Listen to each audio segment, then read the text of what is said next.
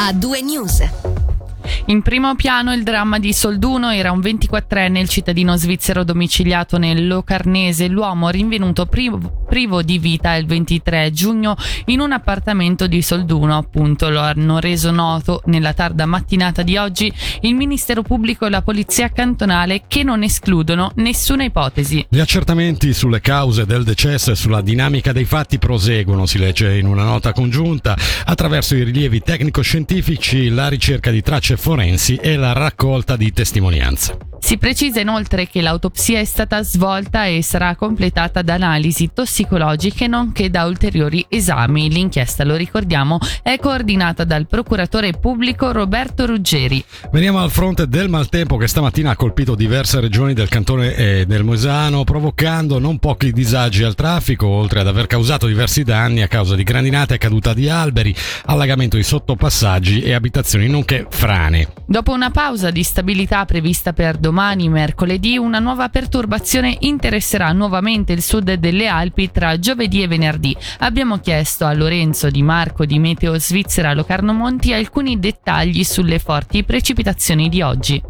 Quello che è successo oggi è che abbiamo avuto una supercella che ha attraversato praticamente il territorio della Svizzera italiana, ha attraversato il Ticino centrale, poi ha interessato anche tutto l'Alto Ticino e il Moesano. A livello di accumuli di precipitazione non è che si è registrato degli accumuli degni di nota, sono 30, 40, 50 mm nella zona proprio più toccata. Quello che è stato più interessante è la grandine, trattandosi di una supercella, quindi a differenza tra una cella temporalesca normale e una supercella è che la supercella ha una rotazione interna che accentua ancora di più la potenza di questo elemento e fa sì che si riesca a produrre grandine un pochino più grande, che ci siano raffiche di vento ancora più forti e che ci siano anche intensità di precipitazione più forti di una normale cella. Per fortuna il tutto si è trovato in una corrente sud-occidentale abbastanza veloce, quindi sono stati dei transiti veloci perché fosse stata un po' più lenta questa corrente avremmo avuto magari qualche problema in più. Coi dati attuali vediamo una possibilità di una situazione analoga ma probabilmente meno critica per la giornata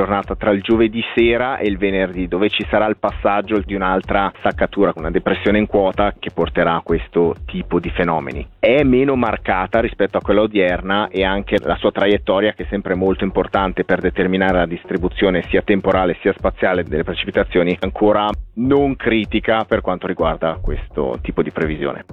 In vista della conferenza sull'Ucraina che si terrà a Lugano il 4 e il 5 luglio, la polizia cantonale annuncia l'attivazione a partire da oggi di un apposito sito internet www.t.ch slash urc 2022 Lugano e di una helpline telefonica al numero 0848 14 95 95. Oltre a garantire il regolare svolgimento dell'importante incontro internazionale, la polizia intende infatti ridurre al minimo l'impatto sulla popolazione, nonché assicurare e mantenere i servizi di sicurezza a beneficio della cittadinanza. Nel frattempo sono iniziati i lavori di recensione alla foce e in quanto a mezzi militari in riva al Ceresio sono arrivati i primi battelli pattugliatori addetti alla sorveglianza del lago.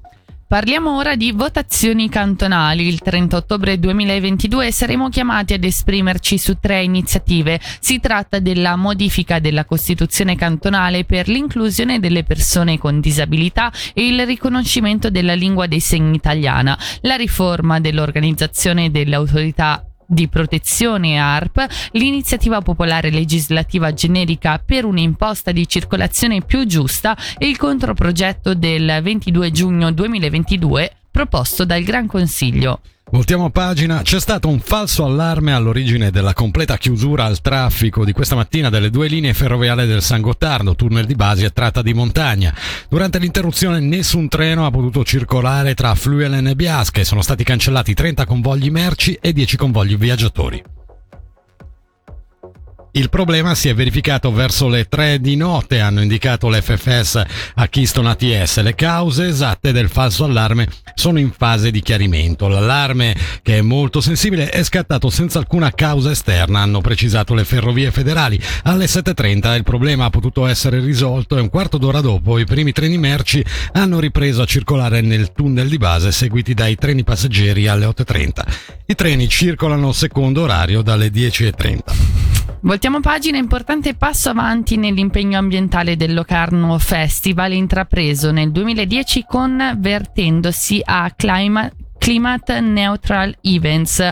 Con la 75esima edizione in programma ad agosto, infatti, ai classici colori gialli e neri del Pardo si aggiunge anche il verde con il Locarno Green Project, un piano articolato di iniziative volte a promuovere i film che affrontano questioni ambientali, proponendo pratiche produttive lungimiranti. Le prime a prendere il via saranno Pardo Verde WWF e il Green, Green Film Found. Il nuovo riconoscimento speciale in collaborazione con WWF andrà a nutrire il palmarès del festival già da quest'anno, premiando film che, il film che meglio riflette la tematica ambientale tra tutte le sezioni competitive del festival. Il Green Film Found, attualmente in fase di sviluppo, sarà invece un innovativo fondo tematico per la creatività e la sensibilizzazione ambientale. Il lancio è previsto per il 2023, ogni anno verranno selezionati dei progetti cinematografici che propongono una profonda riflessione critica su un'ampia gamma di temi verdi. Su questi argomenti